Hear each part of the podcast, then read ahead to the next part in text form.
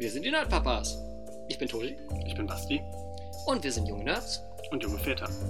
Und das ist unser Podcast, wo wir darüber sprechen, wie es ist, Vater zu sein Oder Nerds. und eventuell irgendwann mal Väter von jungen Nerds zu sein. Hallöchen alle miteinander. Hallo. Staffel 3, Folge 23. Wup, wup. Wut, wut. So, äh, letztes Mal durfte sich Basti ein Thema aussuchen, heute bin ich dran. Ähm, und wir reden äh, aufgrund meiner neuesten Obsession mal über Virtual Reality, VR. Uh. Ja, es tragt sich nämlich zu, dass äh, mein äh, vorangegangener äh, Telefonvertrag für mein Smartphone ausgelaufen ist und sich preislich verändert hätte und es ein Angebot von meinem Mobilfunkanbieter gab, irgendwie einen quasi gleichwertig und sogar besseren Vertrag zu kriegen für quasi denselben Preis, den ich gezahlt hätte, wenn mein Preis, also wenn mein zu dem Zeitpunkt laufender Vertrag raufgestuft worden wäre, der wäre halt teurer geworden. Aber es gab halt einen Tarif, der denselben Preis dann hatte, aber mit irgendwie fünfmal mehr Datenvolumen. Und äh, wie das halt bei manchen Mobilfunkverträgen so ist, man kriegt halt eben noch ein Gerät obendrauf. Dieses Gerät war aber in diesem Fall nicht irgendwie einfach ein neueres Smartphone. Ich hatte mir erst kürzlich ein neues Smartphone äh, gekauft, das hätte ich also nicht gebraucht.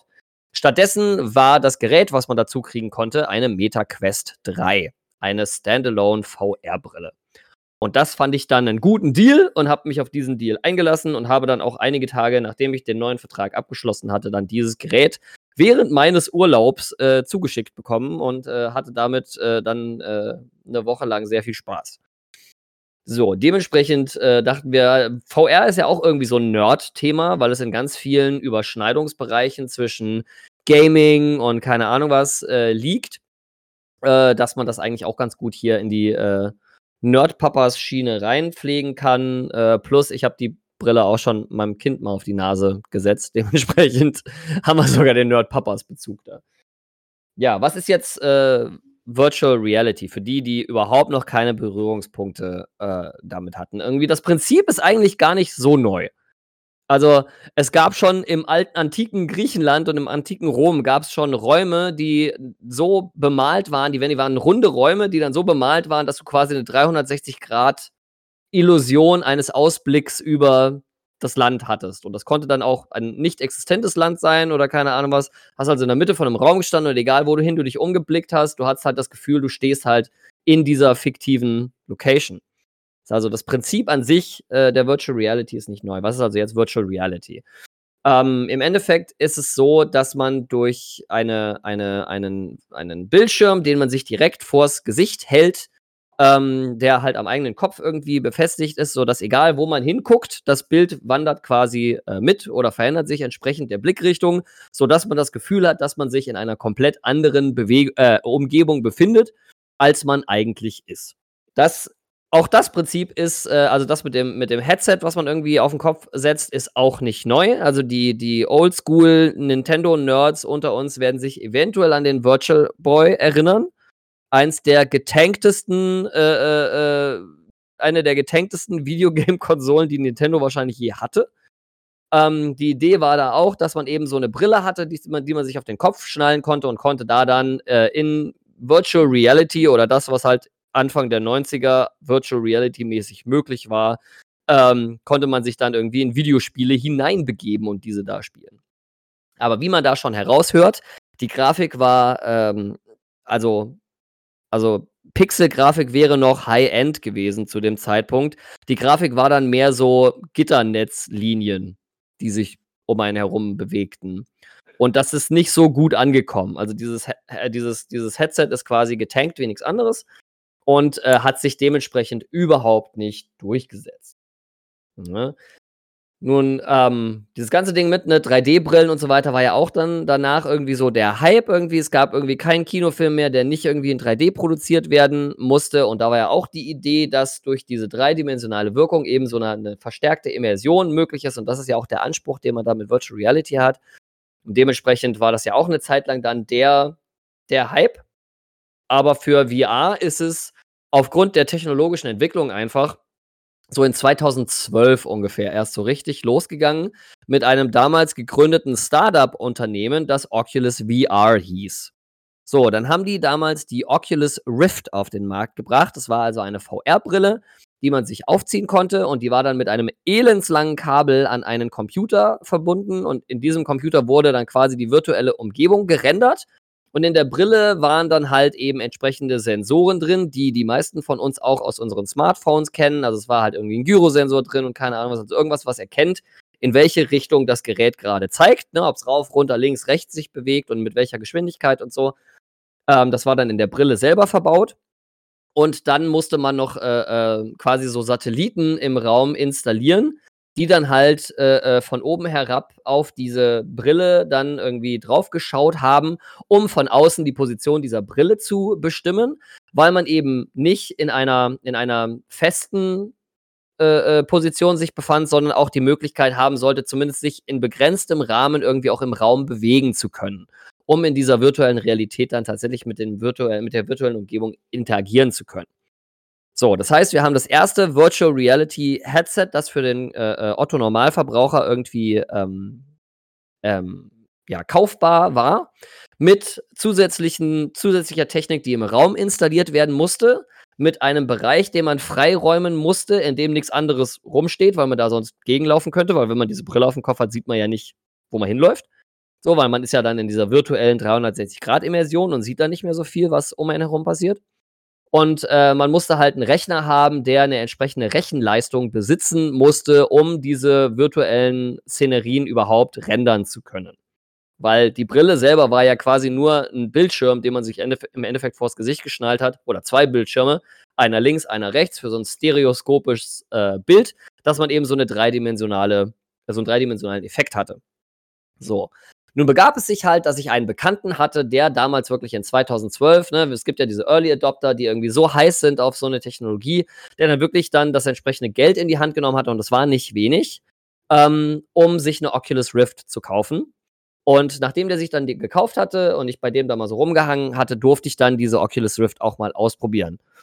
Und äh, wie das halt so ist, wenn man Leute seine eigene VR-Brille ausprobieren lässt, hat er mich da irgendwie von einem Zombie-Shooter in den nächsten gejagt äh, um mir zu zeigen, wie cool das ist, ne? Oder es gab dann irgendwie so einen Rail-Shooter, da war man irgendwie auf dem, auf dem letzten Waggon eines Zugs und um einen herum ploppten dann irgendwelche, irgendwelche äh, äh, Cowboys auf, die man dann irgendwie abknallen musste und keine Ahnung was. Und das war dann so ein Rail-Shooter, wie man die aus den, aus den 80ern aus Arcade-Hallen äh, noch so kennt, wo man einfach den Bildschirm hat und der Level läuft quasi ganz von alleine. Und das Einzige, was man hat als Bedienelemente, sind so zwei virtuelle Pistolen, mit denen man dann halt irgendwie Zielschießen machen kann.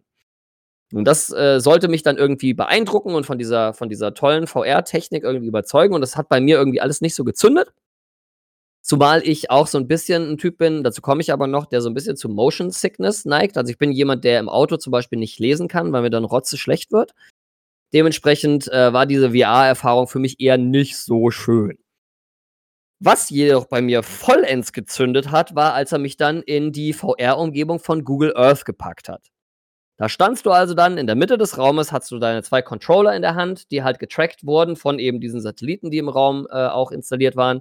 Und du konntest halt eben den Erdball nehmen, konntest reinzoomen, konntest verschiedene Orte auf der Welt besuchen, die dann auch so in, in sehr, sehr krudem 3D dann auch gerendert wurden. Und ich habe da irgendwie gefühlt anderthalb Stunden in Google Earth verbracht und habe dann die verschiedensten Orte auf der ganzen Welt besucht und war einfach nur so happy und glücklich bin dann irgendwie nach die, in die USA, ins Monument Valley gejettet mit diesem, mit diesem Programm und habe dann irgendwie da rumgesessen und man konnte dann mit dem Controller irgendwie auch die Tageszeit verändern, sodass man entweder am Tag oder in der Nacht dann irgendwie da in dieser, dieser monumentalen äh, äh, Umgebung dann irgendwie sich befand. Ich habe irgendwie als gefühlt 20 Meter großer Mensch irgendwie im Bergpark auf dem Boden gesessen und irgendwie über Kassel geschaut und keine Ahnung was. Also das war, das war schon schwer beeindruckend irgendwie. Es wirkte so ein bisschen, als wenn man so durch das äh, Miniaturwunderland irgendwie in Hamburg durchmarschiert. Nur, dass man halt selber entscheiden konnte, in welcher Umgebung man sich befindet. So, das hat mich also damals schon ganz schön geflasht. Naja, dann passierte erstmal eine Weile nichts. Ich habe also diese ganze VR-Entwicklung irgendwie so nur mit so einem halben Ohr irgendwie äh, verfolgt. Ähm, da gab es dann irgendwie nach der Oculus Rift gab es dann weitere und dann kamen weitere Anbieter hinzu. Äh, HTC hat dann damals die Vive rausgebracht. Und äh, das, da hört es dann für mich langsam schon so auf mit meiner Aufmerksamkeit. So, und dann kam die erste ähm, äh, Oculus, äh, da kam die erste Oculus Quest. Das war ein Standalone-Gerät. Das heißt, was man nicht mehr brauchte, war, dass man A, eine sauteure VR-Brille kaufen musste, dann dazu diese v sauteuren Satelliten, die man im Raum anschrauben musste, plus, dass man irgendwie, weiß ich nicht, wie viel tausend Euro für einen vernünftigen Rechner ausgeben musste, der in der Lage war, diese VR-Spiele zu rendern. So, das heißt, all diese Kosten hatte man auf einmal nicht mehr, sondern man bezahlte quasi einmal und hatte ein Gerät ohne Kabel, das an keinen Computer angeschlossen wurde, wo quasi im Gerät alle Rechenleistung drin war, die für das Rendern der, der VR-Umgebung irgendwie benötigt wurde. Und das konnte man sich dann einfach auf den Kopf setzen und konnte da dann irgendwie Spiele spielen. So, das war also dann die erste große Neuentwicklung im VR-Bereich. Parallel dazu haben wir natürlich diese ganze Entwicklung mit Augmented Reality und so weiter, was eben dem einen oder anderen vielleicht irgendwas sagt. Da gibt es ja auch Anwendungen für die Telefone, die man dann irgendwie hat. Dann geht die Kamera auf und man äh, richtet die Kamera irgendwie auf einen leeren Tisch und auf diesem leeren Tisch erscheint auf einmal ein virtueller Dinosaurier, den man von allen Seiten angucken kann. Da wird also der wahrgenommenen Realität der Kamera wird quasi augmented, also hinzugefügt, eine virtuelle Komponente, die man dann halt eben behandeln kann mit dieser Kamera, als wäre das ein tatsächlicher Gegenstand. Da gab es dann auch die ersten Versuche, irgendwie dann mit Augmented Reality und so ähm, ähm, ja, wie mit so Teleprompter-Technologie dann ein Telefon in so eine, in so eine Pappbrille reinzuspannen, wo das Telefon dann irgendwie den Bild, das, das Bild irgendwie auf so eine angeschrägte Plexiglasscheibe projiziert, sodass man durch dieses Plexi hindurchschauen kann, aber eben durch das Telefon unterstützt, da diese virtuellen Elemente dann äh, sehen konnte ähnlich wie in Autos zum Beispiel diese Heads-Up-Displays funktionieren. Ne? Da wird von unten ja auch zum Beispiel irgendwie eine Glasscheibe die aktuelle Geschwindigkeit oder sowas dran projiziert oder wenn man irgendwie ein Navigationssystem hat, werden dann irgendwie die Pfeile angezeigt, wo man dann als nächstes langfahren muss. Das ist also quasi der ähnliche, eine ähnliche Idee, ist also auch alles Augmented Reality. So. Und dann äh, entwickelte sich das also weiter. Man hatte also jetzt ein Standalone-Gerät, das konnte man sich aufziehen und dann konnte man irgendwie seine VR-Spiele in diesem Standalone-Gerät spielen, solange man eben in seinem Raum genug Platz hatte, damit man nicht die ganze Zeit gegen das Sofa, den Küchentisch und äh, das Sideboard marschiert, weil das ist dann doch eher unangenehm.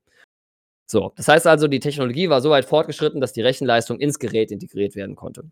Dann hat es davon einige weitere Iterationen gegeben und in der Zwischenzeit hat sich der Facebook-Konzern äh, dann gedacht, hey super, wir kaufen jetzt mal Oculus, also die Firma.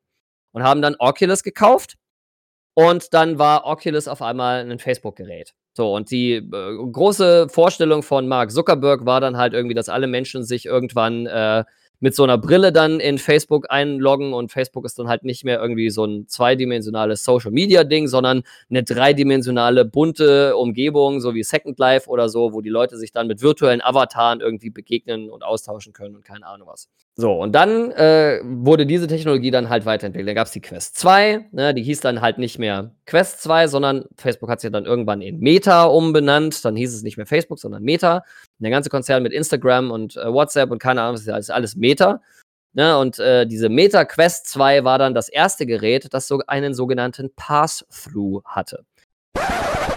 Kleine Korrektur an der Stelle. Pass-Through ist tatsächlich äh, eine Technologie gewesen, die jetzt nicht mit der Quest 2 erst irgendwie marktfähig war. Pass-Through-Mode Mode hat es vorher auch schon gegeben bei anderen VR-Brillen, auch bei vorangegangenen Quest-Generationen.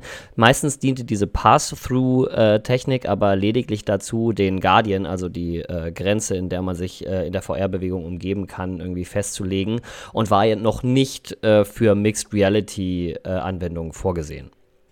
So, was ist jetzt ein Pass-Through? Das angesprochene Problem von VR-Brillen war vorher, wenn du die VR-Brille aufgesetzt hast, hast du nicht mehr gesehen, wo du hinläufst. Das war ein Problem, weil das kann ja zu Verletzungen führen. Das heißt, die Quest 2 hatte zum ersten Mal die Möglichkeit, dass man über einen Knopf, den man drücken konnte, konnte man Kameras an der Front der VR-Brille aktivieren, die dann quasi das ermöglicht haben, dass man durch die Brille hindurch schauen kann und die eigene Umgebung ähm, betrachten kann. Und so hatte man dann halt die Möglichkeit, dass man immer zwischendurch mal kurz gucken konnte, wo bin ich eigentlich gerade und laufe ich gleich in irgendwas rein? Nein, super. Man konnte halt irgendwelche äh, Guardian-Wände, so virtuelle Wände um sich herum festlegen, sodass einem das System irgendwie Bescheid gesagt hat, sobald man sich irgendwie auf einen dieser, einer dieser virtuellen Wände, die man da gesetzt hat, zubewegt. Dann wurde das dann in dem Videospiel, was man dann halt eben auf der Quest gespielt hat, dann irgendwie eingeblendet. Und äh, so hat man halt die Sicherheit im Endeffekt so ein bisschen erhöht. Das war aber jetzt alles noch nicht super High Fidelity brillant, sondern man hat im Endeffekt so eine ja, so eine krisselige Webcam-Sicht äh, durch die Brille hindurch gehabt, auch nicht in 3D oder so, sondern einfach nur so ein, so ein Bild, dass man halt ungefähr eine Idee hatte, wo man war. Auch in Schwarz-Weiß und keine Ahnung was. So. Ähm, das entwickelte sich dann äh, jetzt mit der, und jetzt kommen wir zu dem Gerät, was ich habe, und das ist keine Werbung, wir werden dafür nicht bezahlt. Ähm, die MetaQuest 3. Was macht die MetaQuest 3 jetzt anders als vorangegangene ähm, Geräte? Nummer 1, A, also Nummer 1, die MetaQuest 3 ist auch wieder so wie die vorangegangenen Generationen ein Standalone-Gerät. Das heißt, man kann die Meta, man kann das Ding einfach so benutzen, ohne das über Kabel an den Rechner anzuschließen. Wenn man jetzt natürlich auf Steam oder keine Ahnung was alle möglichen VR-Spiele irgendwie gekauft hat, dann kann man die auf dem Gerät trotzdem spielen, indem man es entweder mit einem ewig langen Kabel wieder mit einem Rechner verbindet, der wieder die Rech Rechenleistung haben muss, um das anzuzeigen, bla bla bla bla. Oder man kann halt eben über ähm, WLAN ähm, dann das, äh, die VR-Spiele vom Rechner auf dieser, auf dieser Brille dann spielen. Dafür braucht man aber irgendwie Minimum WLAN, also ein 5 GHz äh, äh WLAN oder sogar äh, WLAN 6 oder 6.62 oder wie auch immer das heißt. Äh, weil ansonsten ist die Latenz einfach so groß, dass man darauf nicht so wirklich schön spielen kann oder nicht so flüssig spielen kann, wie man das gerne wollen würde. Dementsprechend, da ist man da hingegen noch eingeschränkt, aber die Rechenleistung in dem Gerät ist halt inzwischen so gut, dass man eigentlich wirklich vernünftig auch richtig coole Spiele auch auf dem Ding so spielen kann, wie es halt ist. So, die äh, MetaQuest 3 hat dann auch äh, an der Front drei Kameras. Ähm, zwei davon sind quasi auf Augendistanz angesiedelt und sind diese Pass-Through-Kameras. Das heißt also, wenn man die dann aktiviert, hat man tatsächlich eine Raumumgebungssicht in Farbe äh, in dem Raum, in dem man sich befindet. Und das ist jetzt noch nicht oh, ich habe gar nicht mehr das Gefühl, ich habe die Brille auf, aber es ist halt gut genug, dass ich zum Beispiel mein Telefon aus meiner Hosentasche nehmen kann, während ich diese Brille trage und mal schnell irgendwie eine WhatsApp-Nachricht auf meinem Telefon lesen kann. Das geht. Ne? Oder mal kurz auf einem Bildschirm was, was lesen, wenn irgendwie, keine Ahnung, gleichzeitig der Fernseher läuft oder was auch immer. Das geht. Und die Kamera in der Mitte ist ein sogenannter LiDAR. Äh, diejenigen von uns, die einen Saugroboter haben, der selber den Raum scannt, in dem er sich bewegt, das gibt es ja auf zwei Arten. Das gibt es einmal als LiDAR und einmal mit 3D-Kameras, äh, sodass der Saugroboter weiß, wo er hinfährt und wo er nicht hinfahren sollte und damit er nirgendwo gegenfährt und so. Und LiDAR ist im Endeffekt, wie das im Namen schon klingt, so eine Art Laser-Radar-Technologie. Das heißt, auf dem Staubsaugerroboter dreht sich oben so ein Laser und das Signal wird halt quasi zurückgeworfen und von dem Saugroboter aufgenommen und dann äh, fertigt der quasi so eine, so eine so einen 2D-Plan seiner Umgebung an und erkennt Hindernisse und so weiter und so fort. So, das heißt, diese Kamera hat diesen, diesen LiDAR in der Mitte, oder diese, diese Quest hat äh, diesen LiDAR in der Mitte und diese beiden Kameras für den Pass-Through. So, das heißt, dieser LiDAR ist in der Lage, deine Umgebung zu scannen. Das heißt, was äh, äh, das allererste, was du machst, ist, dass du dich einmal in deinem Raum umguckst und der LiDAR scannt quasi deine Umgebung und stellt fest, oh, ich kann genau sehen, welche Bereiche frei sind und für dich sicher, um da rumzulaufen und bei welchen Bereichen irgendwie Möbel oder sowas im Weg stehen. Und scannt das quasi alles automatisch ab, sodass du dann halt auch ähm, eine einigermaßen gute Repräsentanz deiner Umgebung hast, wenn du dich in so einem VR-Spiel befindest.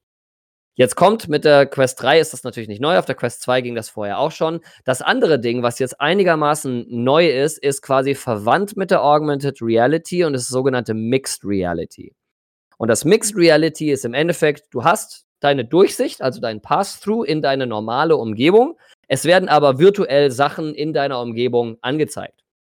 So, eins der Spiele, die mit dieser Mixed Reality irgendwie arbeiten, die mit der Quest 3 oder auch mit der Quest 2, glaube ich, äh, äh ausgeliefert wird, ist äh, Last Encounters. Das ist ein putziges kleines Alien-Spiel, wo wo, wo quasi in deiner Zimmerdecke ein Loch entsteht und durch dieses Loch kommt so ein kleines Raumschiff reingeflogen und aus diesem Raumschiff ploppt irgendwie so eine Gummikanone raus, die du dir schnappen kannst und dann kommen so fusselige Aliens von überall und brechen quasi in deinen, in deinen Raum ein, in dem du dich befindest und spielst. Und dadurch, dass der leider halt deine Umgebung einigermaßen gut abgescannt hat, ist es halt wirklich so, dass die quasi ein Loch in deine Zimmerwand reißen und dann durch diese, dieses Loch hindurchspringen und du musst die dann mit dieser Gummikanone irgendwie abschießen und dann werden die in so kleine, äh, kleine Gummikugeln verwandelt und dann in dieses Raumschiff gesteckt. So.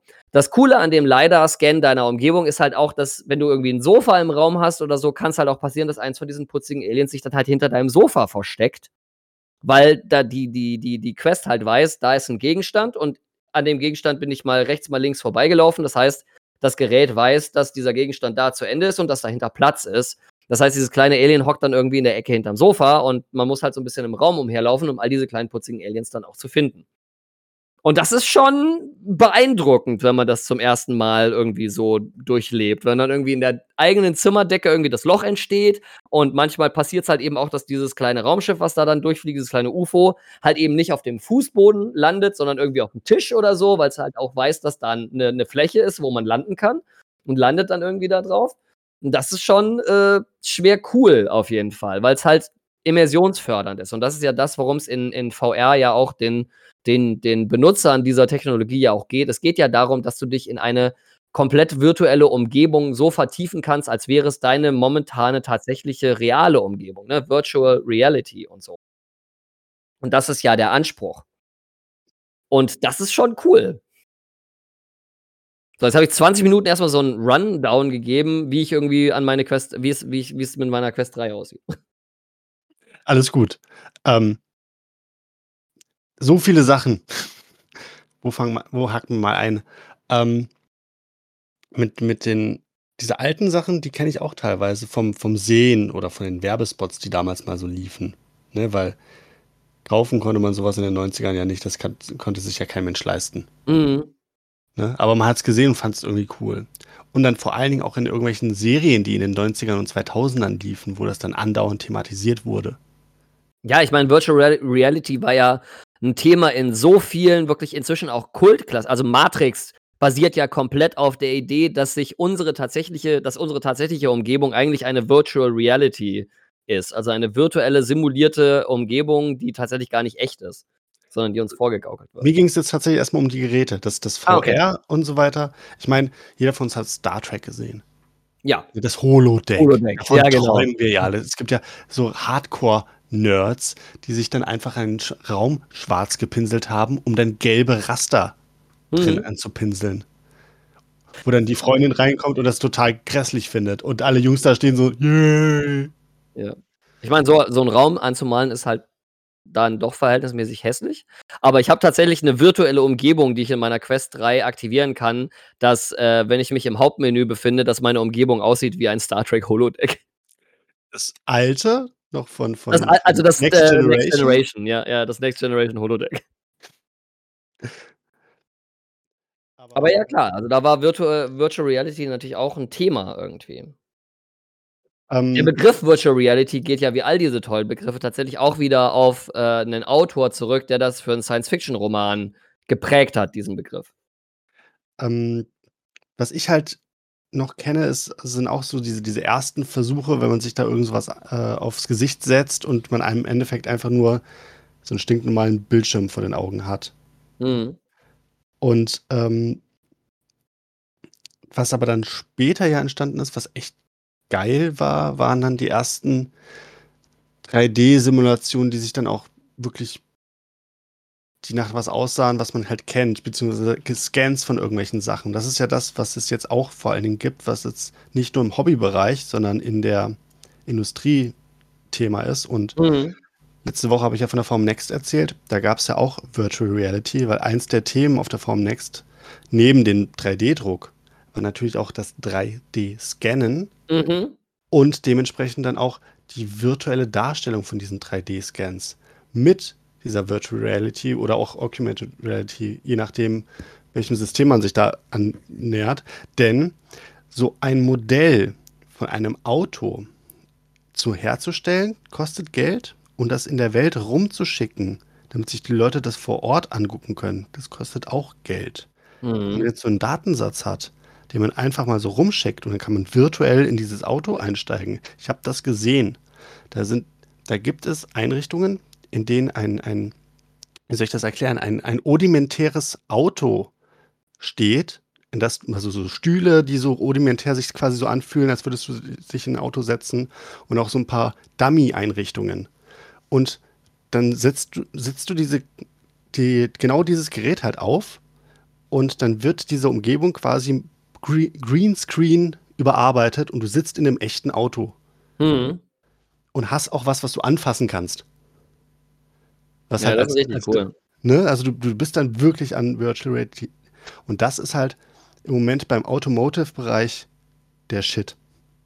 Gibt es tatsächlich auch im, im Entertainment- und, und äh, Gaming-Bereich. es gibt ja, äh, deutschlandweit gibt es ja äh, inzwischen auch einige so VR-Arcades, also wo du halt irgendwie dir ein paar Stunden Spielzeit buchen kannst und dann kommst du da hin, kriegst so eine Brille aufgesetzt, kriegst so einen Rucksack dazu und kannst dich dann mit ein paar Freunden zusammen irgendwie dann durch virtuelle Realitäten durchspielen.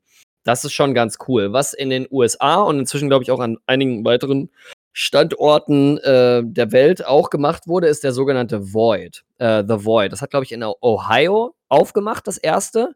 Und die Grundidee dahinter war halt eben auch genau das. Die haben quasi einen Raum genommen und haben da einfach verschiedene graue Wände reingestellt und irgendwie Säulen und äh, verschiedene geometrische Formen einfach, physisch. Also aus MDF-Platte, die dann halt irgendwie grau angemalt wurde oder keine Ahnung was. Und dann haben die Level gebaut, die auf diese, auf diese tatsächlich existierenden Wände äh, ähm, gesetzt waren. Und dann, wenn du eine VR-Brille aufgesetzt hast in diesem Void, konntest du halt in Leveln herumlaufen und wenn da eine Wand war, konntest du die Hand ausstrecken und konntest diese Hand, äh, konntest diese Wand berühren. Ne, und wenn du dann irgendwie so ein Sci-Fi-Spiel gespielt hast, bist du dann halt irgendwie durch die Korridore von so einem Science-Fiction-Raumschiff irgendwie marschiert und bist dann irgendwie von, von den klassischen äh, Aliens äh, aus der Alien-Franchise verfolgt worden.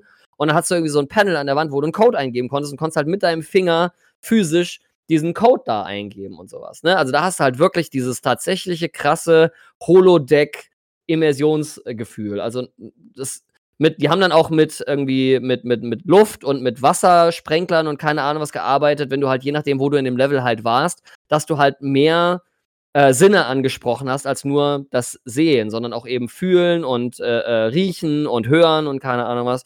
Und das ist schon, das ist schon ziemlich geil. Ein, sehr, sehr heftiges Beispiel dazu war vor, ich glaube, so ähm, 2019, 2020 in dem Bereich.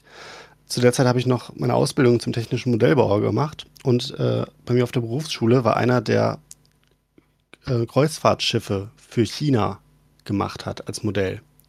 Und auf diesen Modellschiffen, beziehungsweise die wurden ja echt so gebaut, diese Schiffe, gab es unter anderem neben Go-Kart-Bahnen und solchen Geschichten oder, oder Lasertag-Anlagen auch Virtual Reality Trampolin.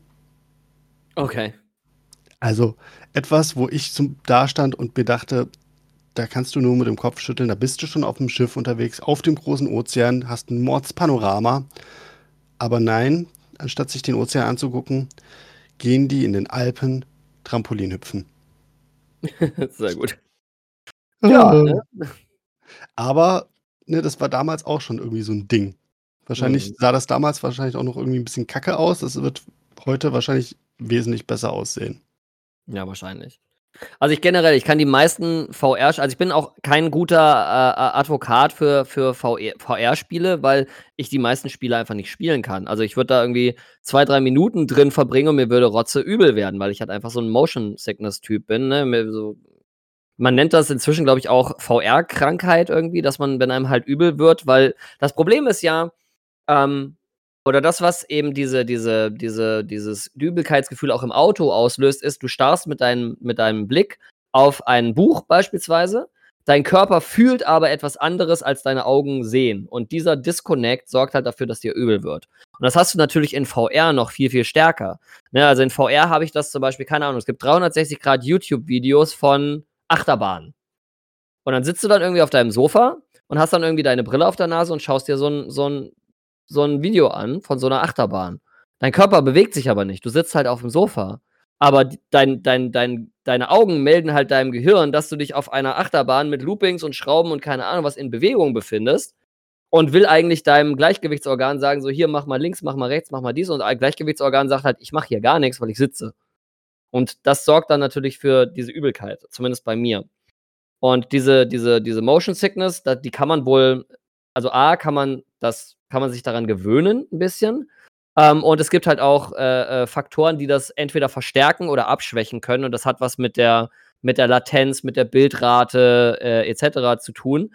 Das heißt, wenn ich meinen Kopf schnell bewege, dann möchte ich, dass das Bild, was ich sehe, sich genauso schnell bewegt, ohne Verzögerung, weil ansonsten mein, mein Gehirn mit diesem Disconnect nicht klarkommt. Und da gibt es Mittel und Wege, um das zu reduzieren diese Latenz und so und dann wird das ein bisschen besser. Aber ich bin halt einfach anfällig dafür. Deswegen kann ich diese ganzen coolen neuen Spiele und eins der Kracher-Spiele, das jetzt für die Quest 3 rausgekommen ist diese Woche, war äh, Assassin's Creed Nexus. Und alle Reviews dazu sagen, dass es ein absolut phänomenales AAA-Spiel ist, das einem so richtig in diese Assassin's Creed-Welt befördert. Und es muss richtig, richtig cool sein und richtig toll aussehen für die Rechenleistung, die diese Quest 3 irgendwie hat. Zu den Specs kann ich auch nicht wirklich was sagen, weil damit kenne ich mich nicht aus und das müsste ich jetzt auch nur im Internet ablesen und selbst dann wüsste ich nicht, was das bedeutet. Ich weiß, dass das Gerät, was oder der Chip, der da drin ist, ist ein Snapdragon, was auch immer das heißt. Dementsprechend keine Ahnung, aber die Rechenleistung reicht wohl, um irgendwie vernünftig einen, einen VR-Ableger von Assassin's Creed zu spielen, der nicht einfach nur ein Gimmick ist, sondern ein vollwertiges Spiel. Und das muss richtig, richtig gut sein. Ich weiß aber ganz genau, sobald ich da irgendwie über in, in, in hoher Geschwindigkeit vor irgendwelchen Gegnern über die Dächer von Venedig flüchten müsste, würde mir halt rotze übel werden. Und dementsprechend äh, halte ich mich von diesen Games halt fern. So. Ich habe einmal dieses, ähm, dieses Spiel mit den Lichtschwertern gemacht, wo du halt. Beat Saber. Ja. Beat Saber, genau. Ähm, das ist, das ist gar nicht so leicht, wenn man das nicht gewohnt ist. Also, wenn mhm. ich da so, so einen 13-Jährigen sehe, der da total drauf abgeht und ich mich da reinstelle und mich wie der erste Mensch fühle, das ist, das ist ein ganz merkwürdiges Gefühl. Ja, ist halt eine Lernkurve. Ne? Genau, ne? Also es ist, wie du es beschreibst, ich weiß nicht, bist du, bist du auch anfällig so für Seekrankheit und so ein Kram? Ähm, für Seekrankheit gar nicht so sehr tatsächlich. Also es kommt drauf an. Ähm, wenn man jetzt irgendwie auf so einem Kreuzfahrtschiff ist, wo du halt den Horizont nicht sehen kannst, über den sich dieses Schiff bewegt, dann ist schwierig, weil deine Augen nehmen ja wahr, hier ist ein Raum und dieser Raum bewegt sich natürlich nicht, aber er bewegt sich halt schon, weil du auf dem Schiff bist und da kann es halt schon zur Übelkeit kommen. Äh, aber wenn ich irgendwie an der frischen Luft bin oder durch ein Fenster rausschauen kann, wo der Horizont gerade ist, dann geht das. Und was mir gerade noch einfällt, du hattest ja, ich kann mich noch daran erinnern, wie du 2011 oder so mal mit dem Handyspiel angekommen bist, mit diesen UFOs, die von überall troppen. Kannst du dich noch daran erinnern? Ich überlege gerade. Du, hattest, halt, du hattest halt äh, mit einem Smartphone so, so, ein, so ein Spiel, wo dann du die Umgebung halt dargestellt bekommen hast und von überall kamen diese kleinen, kleinen Aliens mit UFOs an. Hm, das war auch so ein Augmented Reality. -Spiel. Genau, das war das erste mhm. Mal, dass ich tatsächlich mit dem Zeug in Kontakt gekommen bin. Mhm. Und das war ja auch total witzig. Worauf ich halt tatsächlich gespannt bin, und ich glaube, das wird halt der, der Kracher werden, wenn die ersten Filme gemacht werden, die für VR gedacht sind. Und auch mit 360 Grad, sodass du quasi selber an dem Tatort bist und dich umguckst oder so. Mhm. Also im Krimi. Verstehst also ich meine, 360 Grad Videos gibt es ja ohne Ende. Ja, ja, aber 360 Grad Kinofilm? Nee, nur Kurzfilme, noch keine vollen Kinofilme, weil das auch für, für jemanden, der irgendwie für einen Regisseur ist es gar nicht so leicht, einen Film zu konzipieren, der in 360 Grad funktioniert. Weil du halt nicht mit den klassischen Kameraeinstellungen arbeiten kannst, die du in so einem Film halt sonst hättest du kannst halt auch nicht blocken und sowas. Ne? Also du kannst halt auch nicht deinen Shot irgendwie so einstellen, dass du deine Kamera an den richtigen Punkt positionieren kannst, sodass es aussieht, als wenn die Kamera irgendwie aus Sicht der Figur schaut, die gerade mit einer anderen Figur redet. So, das geht alles gar nicht. Du musst für 360 Grad musst du deinen Film komplett anders aufziehen, von null auf. Du musst quasi das, eine komplett neue Bildsprache entwickeln. Und genau das finde ich ja spannend. Ne? Das also ist das auch ist, spannend. Das ist aber so schwer. Könnte ein ganz neues Konzept werden. Das ist ähnlich spannend. Also ich habe, es gab ja mal diese Phase, es geht, betrifft jetzt ein bisschen ab. Es gab ja mal diese Phase von diesen ähm, Telltale Games. Weißt mhm. noch? Ja, was ja auch nur so eine Choose Your Own Adventure Bücherkiste.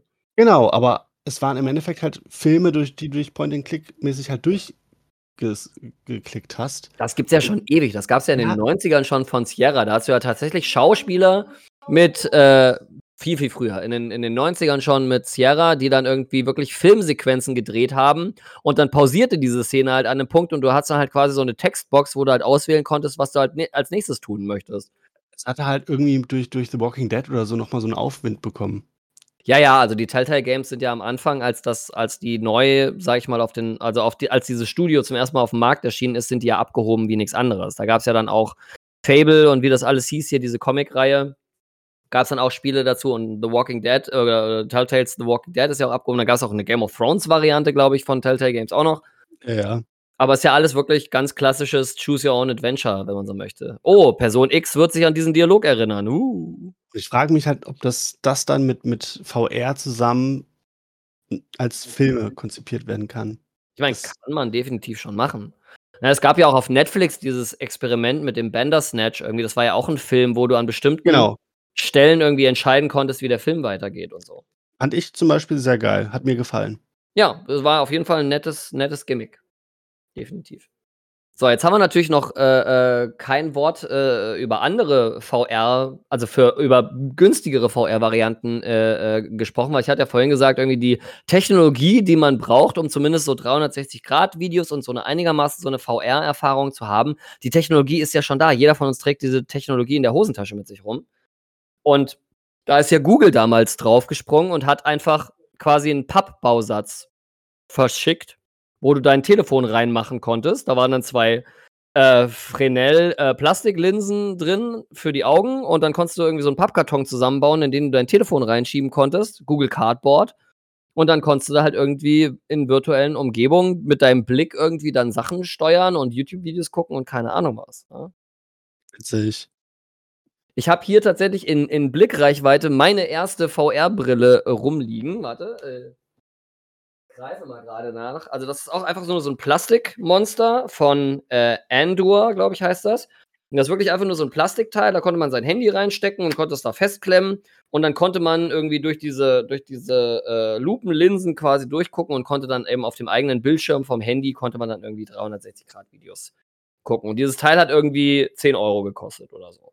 Ne, das war so meine, mein, mein, äh, mein Otto, also mein, mein, äh, ich hab's nicht so auf der hohen Kante VR, äh, bis ich die, diese Quest 3 dann gekriegt habe. Zum, zum Thema Augmented Reality. Kannst du dich noch an das iToy erinnern? Ja, Logo. Wie wir abgegangen sind auf das iToy. Ja, es war eine, also für diejenigen, die es nicht wissen, es war auf der PlayStation Zwei. 2? Ja, PlayStation 2. Es war so eine Webcam, die man über den Fernseher äh, ge gepackt hat und dann hat man irgendwie sich selber gesehen auf dem Bildschirm und dann wurde der Level um einen herum eingeblendet und wenn man halt irgendwie mit den Armen gewedelt hat, konnte man in diesen Leveln halt tatsächlich Sachen auslösen. Da sind von allen Seiten irgendwelche Ninja auf einen zugesprungen und man hat die dann halt mit der Hand Oh ja, dieses, dieses, dieses Fruit Samurai oder so war das, ne? Genau. Oh, Oder man konnte so mit. Armbewegung dann irgendwie Fenster putzen und keine Ahnung was. Also das war, das war ein Gag auf jeden Fall. Das hat schon Laune gemacht. Ich hatte so ein, so ein, so ein virtuelles Science-Fiction-Surf-Spiel. Schwierig zu erklären. Auf jeden Fall waren das so, so Surfbretter, wo man auf irgendwelchen Highways aus Energie lang gesurft hat und so ein Kram Mhm. und dann hin und her springen musste. Das war, das war sehr witzig. Das Problem war einfach nur, ich hatte nie genügend Platz, um das so richtig machen zu können. Verstehst du? Und es war halt wirklich auch so ein Gimmick. Also für iToy hat es irgendwie diese eine Minigame-Sache gegeben und das war's. Danach ist diese Kamera komplett in der Versenkung verschwunden. Ja, ähnlich wie, es gab ja auch diese Buzzer, die sie dann irgendwie für Playstation-Spiele dann rausgebracht haben, mit so einem großen roten Knopf oben dran und so farbigen Knöpfen unten drunter und dann konntest du halt irgendwelche Quiz-Spiele damit spielen. Aber das war halt auch nicht mehr als ein Gimmick. So. Genau. Aber ja, jetzt sitze ich Und, hier. da, ja, aber, und dann ist doch, dann ist doch die Xbox da auf, draufgegangen auf das Thema und hat äh, die, die, wie hieß denn das? Die Kinect. Genau, und dann gab es Ja. doch die, die Xbox One, die wurde ausschließlich mit dieser Kinect ausgeliefert und da sind viele an die Decke gegangen, weil es doch vor allem auch in Deutschland Probleme gab, weil die ja dauerhaft laufen sollte, um, um äh, Daten zu sammeln und auch irgendwie mit Notfalleinrichtungen, falls eine Person irgendwie umfällt und, und einen Herzinfarkt kriegt oder so, weil diese Ja, ja. Kamera dann irgendwie Körperwerte gemessen hat, dauerhaft. Hm. Und dann kam ja die nächste Version von der Xbox One, die das, die dann ohne Kinect ausgeliefert werden konnte. Genau. Ja, es sollte ja auch irgendwie, man sollte dann irgendwie seine Xbox auch wecken können, indem man irgendwie dieser, diesem Kinect-Gerät dann irgendwie winkt oder so und dann fährt irgendwie das System hoch und keine Ahnung was. Hatte dann noch Sprachsteuerung, das waren ja alles da, das war alles so die Zeit damals, wo diese ganzen Sachen irgendwie so ausprobiermäßig irgendwie in die Geräte verbaut wurden, um zu gucken, ob das irgendwie ankommt oder ob das irgendwie landet. Witzig, in welche Richtung sich das entwickelt hat. Ja. Ein ähnliches Gadget, was halt auch wieder komplett verschwunden ist, war ja, war ja ähm, ähm, Guitar Hero. Ja, habe ich auch ultra gerne äh, gespielt. Tatsächlich. ich auch noch äh, für die Xbox 360, deswegen habe ich auch die Xbox 360 noch gut aufgehoben, weil irgendwann kommt dieser Tag, wo man sagt so, ey, wollen wir eine Runde Guitar Hero zocken? Und dann werden Ja. ganz viele dafür, zumindest in unserem Altersbereich. Ich habe mir ja irgendwann mal auf dem Flohmarkt irgendwie so eine Guitar Hero Gitarre mit USB äh, äh, gekauft. Die habe ich auch noch. Die liegt gerade oben bei meinem Kind im Zimmer. Zusammen mit einem Laptop, auf dem eine Open Source Software läuft, die Threads on Fire hieß. Ich habe das auch gesuchtet, wie Sau. Und äh, der, das ist halt ein ewig alter Dell-Laptop, der mal meiner Frau äh, gehört hat. Und äh, auf dem läuft halt diese Software noch. Ich weiß gar nicht, ob diese Software auf diese inzwischen noch gibt, keine Ahnung. Aber auf jeden Fall ist sie auf dem Rechner halt noch drauf, mit irgendwie einer Simulation, also mit halt geripptem Guitar Hero 1 bis 4 drauf. Und da kannst du halt dann die ganzen Songs irgendwie äh, spielen. Das ist schon ganz nett. Und tatsächlich bin ich jetzt schon wieder an dem Punkt. Ne? Jetzt kommen wir nämlich zu dem Punkt, wo ich sage, was, wenn ich doch keine Spiele da drauf spiele, irgendwie, oder wenn ich diese ganzen VR-Spiele da drauf hier äh, äh, nicht spielen kann, so was mache ich denn mit dem Gerät eigentlich? Wenn das doch eigentlich, ne, VR-Brillen sind auch dafür da, dass man VR-Spiele spielt. Und abseits von diesen Mixed Reality Sachen, die halt super, super witzig sind, spiele ich tatsächlich auch eine Variante von diesem Beat Saber, was ja auch nichts anderes ist als Guitar Hero in Virtual Reality. Ne? Also für diejenigen, die nicht wissen, wie Beat Saber funktioniert, die Idee ist halt, man ist wie bei Guitar Hero, man hat so eine, so eine Strecke vor sich und auf dieser Strecke kommen in entsprechend regelmäßigen Abständen, je nachdem, welchen Song man hört, kommen dann irgendwie so Boxen auf einen zugeflogen und man muss die halt im Rhythmus der Musik dann mit den Controllern, die man in der Hand hat, muss man die halt quasi so Fruit Ninja-mäßig irgendwie zerschneiden, weil in Beat Saber sind halt die Controller, die man in der Hand hat, sind halt zwei Lichtschwerter, um das Ganze halt ein bisschen cooler und spaciger zu machen. Und dann hat man halt eben, dann sucht man sich seine Lieblingssongs aus und dann kommt dann der Song angeflogen und dann muss man halt im richtigen, in der richtigen Reihenfolge und in der richtigen Geschwindigkeit und im richtigen Rhythmus muss man halt diese, diese Boxen dann zerschneiden. Also ähnlich wie bei Guitar Hero. Und davon. Mit, äh, hm? mit dem Unterschied, dass es bei Beat Saber nur zwei Farben gibt und bei Guitar Hero fünf. Ja, genau. Also Guitar Hero ist, was das angeht, nochmal anders komplex. Ähm, von den ganzen Muskelbewegungen, weil man hat halt diese fünf Knöpfe, aber man hat halt nur vier Finger, mit denen man danach greifen kann. So, das macht es ein bisschen also für mich macht es das immer ein bisschen schwierig. Also ich bin bei Guitar Hero, glaube ich, nie über den einfachen Schwierigkeitsgrad hinausgekommen. In jedem Fall gibt es davon eine Gratis-Variante, die heißt Moon Rider, glaube ich. Ähm, und äh, das ist einfach eine Online, also es ist quasi eine Browser-Anwendung, äh, die man dann in der, in der Quest irgendwie aufrufen kann. Und dann landet man halt eben auf so, einer, auf so einer Homepage, wo man sich halt die Songs aussuchen kann. Und dann klickt man halt den Song an, dann sagt man, ich möchte diesen Song in VR spielen und dann ploppt das halt irgendwie, dann ploppt man halt in diese virtuelle Umgebung rein und kann halt mit seinen beiden Controllern dann diese Songs spielen. Und das Schöne ist, da gibt es eben nicht nur einen, einen Lichtschwert-Modus, wo man quasi Beat Saber-mäßig diese Boxen dann irgendwie zerschneiden äh, muss, sondern es gibt auch einen Modus, in dem man diese Boxen, die auf einen zufliegen, dann boxen muss. Also man hat halt die Controller in der Hand und ist dann halt irgendwie so Eye of the Tiger mäßig dann irgendwie dabei, diese Boxen zu boxen. Und das ist schon ein Workout. Also ich habe da echt äh, den einen oder anderen Song irgendwie, ne, keine Ahnung, dann hört man irgendwie so die, die Lieblingssongs von Fallout Boy oder von irgendwelchen Soundtracks, die man halt so findet irgendwie auf der, auf der Page da. Und dann spielt man sich dann halt mal durch Man in Black durch von Will Smith. Ne? Und das ist schon, da ist man schon geschwitzt danach, wenn man sich da so verausgabt hat. So. Das ist ein richtiges Workout. Und ansonsten bin ich tatsächlich wieder, auch wenn Google Earth ähm, oder generell Google hat seine, seine VR, Earth VR-Pläne ja schon vor einigen Jahren getankt. Also, sie haben das ja eingestellt. Aber es gibt inzwischen Alternativen, die auch die Google-Karten nutzen. Und in meiner Quest bin ich da zum Beispiel in World unterwegs. World schreibt sich mit drei O in dem Fall. Und da kannst du halt irgendwie reingehen und kannst dann halt eben auf dem Planeten rumspringen zu irgendeiner äh, äh, Stelle, die du halt schön findest. Und dann kannst du halt entweder in deinem Mixed Reality Modus, das heißt, du hast dein Wohnzimmer irgendwie um dich herum und vor dir schwebt halt virtuell so eine Platte, so eine vier, viereckige Platte, in der halt dann virtuell irgendwie dieser Ort auftaucht, dann halt eben auch tatsächlich mit dreidimensionalen Gebäuden, je nachdem, wo man halt ist, gibt es halt wirklich äh, LiDAR-Scans aus dem Weltraum von diesen Wolkenkratzern oder was. Also New York ist da ganz fit dabei zum Beispiel. Und dann sitzt, kannst du halt irgendwie aus dieser Platte ragen dann diese Wolkenkratzer raus. Und da kannst du halt wirklich drum rumgehen, kannst da reinzoomen, rauszoomen und keine Ahnung was. Und du kannst das tatsächlich auch mit anderen Leuten machen. Wenn du da so eine öffentliche Lobby erstellst und dann irgendwie, keine Ahnung, in den USA, in New York, dann irgendwie dir da irgendwie das da rein projizierst, dann können Leute halt in diesen Raum auch reinkommen und du kannst dich mit denen dann halt unterhalten. Das ist, äh, das hat also noch so einen Social-Aspekt dann dabei.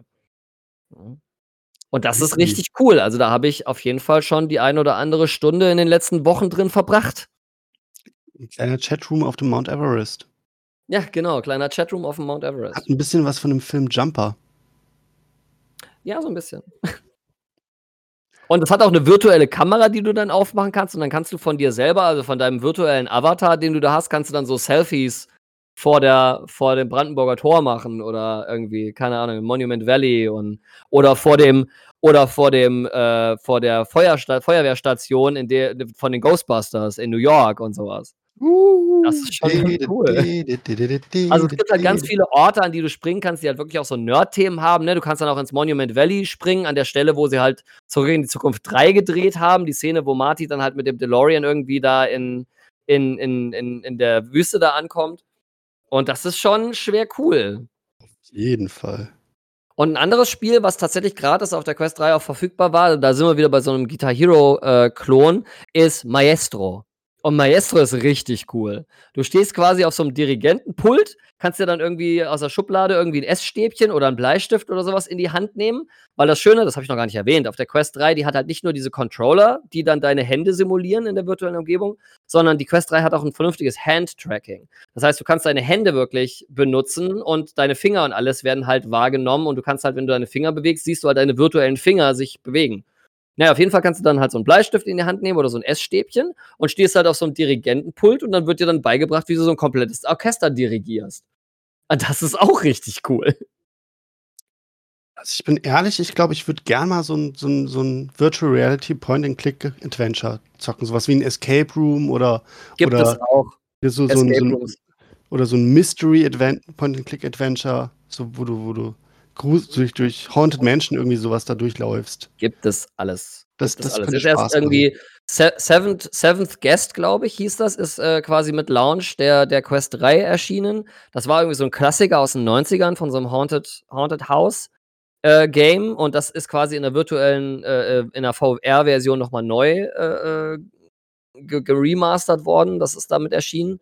Und irgendwie Escape Rooms für VR-Spiele gibt es ja tatsächlich auch schon ewig. Ne? Da wird ja dann halt dieser, bist du halt in einem virtuellen Raum, wo du halt Knöpfe drücken und Zahlencodes eingeben und keine Ahnung was musst.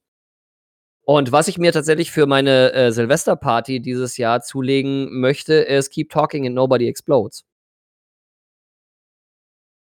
Weil das ist ein cooles. Spiel. Genau, also das ist ein cooles Spiel, wenn man halt nur eine VR-Brille hat, aber mit ganz vielen Leuten, die bei dir gerade zu Besuch sind, irgendwie ein witziges Spiel spielen möchte.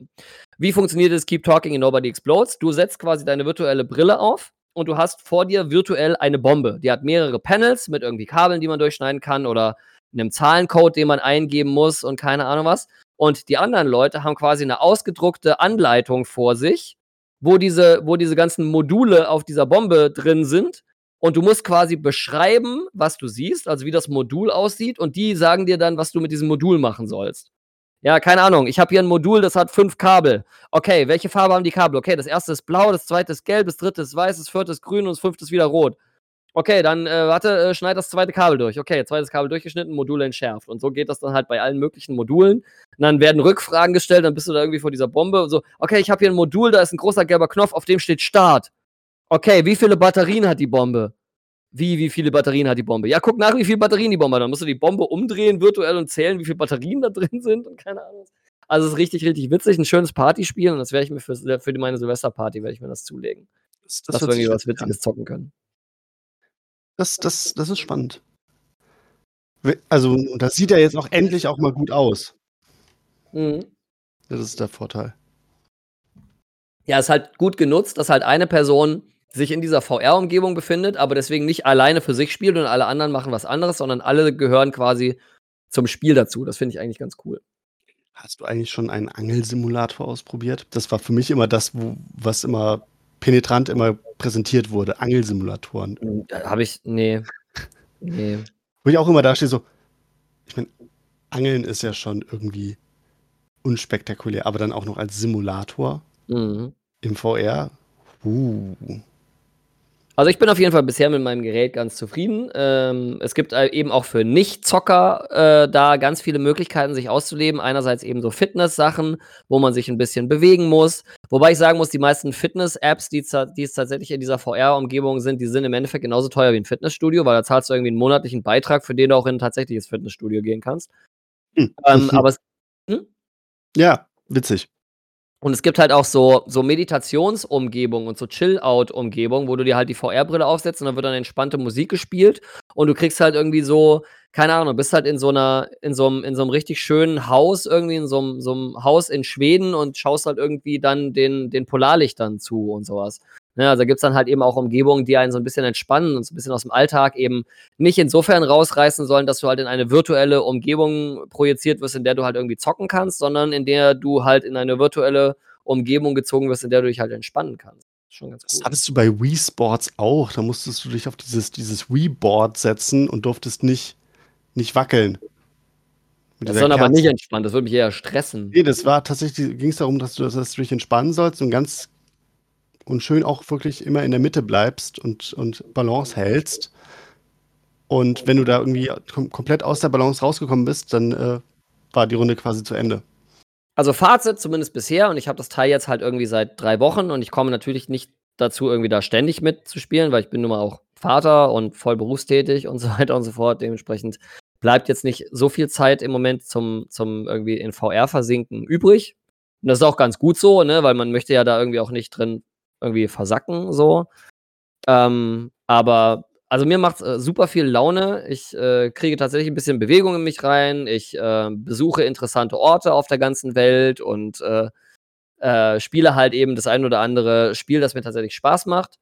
Und zumindest jede Person, der ich meine Brille bisher auf die Nase äh, gesetzt habe, die fand das halt auch richtig cool, weil du halt endlich mal genau die richtige Kombination hast, um so eine VR-Brille wirklich auch an jemanden weitergeben zu können, der jetzt mit VR nicht so viel anfangen kann. Ne, weil du willst ja nicht, dass die Leute irgendwie Kopf voran irgendwie in deine, deine Wohnzimmereinrichtung marschieren. Und dieser, dieser Pass-Through-Modus und dieser Mixed Reality-Modus ist halt schon eine extrem coole Sache.